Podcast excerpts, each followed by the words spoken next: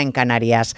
Carlas Puigdemont va a preguntar a sus bases entre el 17 y el 23 de octubre sobre si quieren textualmente bloquear la investidura en el Estado español.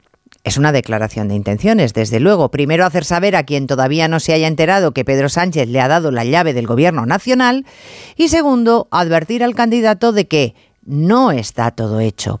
El presidente de los populares, Núñez Feijó, ha dicho esta mañana aquí en Onda Cero que estamos en el peor paréntesis político de la dignidad de la democracia española. Pues ustedes valorarán. Onda Cero. Noticias Mediodía. Elena Gijón.